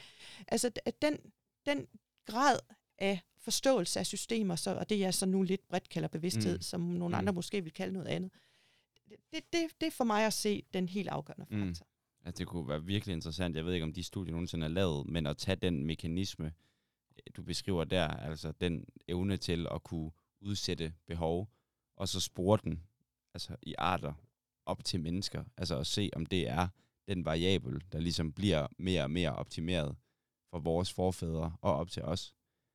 Altså sådan, om neandertaler så kunne gøre det mere end en chimpanse, eller hvad det nu kunne være, og så ja. altså sådan, altså at spore det, det trait på ja. den måde ned igennem øh, historien. Ja. Ja, det er sgu vildt nok. Nå, Trine, jeg kan ikke holde på dig mere, tror jeg. Jeg vil sige tusind tak, fordi du gad at komme ind og, og snakke om øh, psykodyfus og alt muligt andet. Ja, jamen det har da været spændende. Det er ja. altid spændende at snakke om, om forskning. Mm.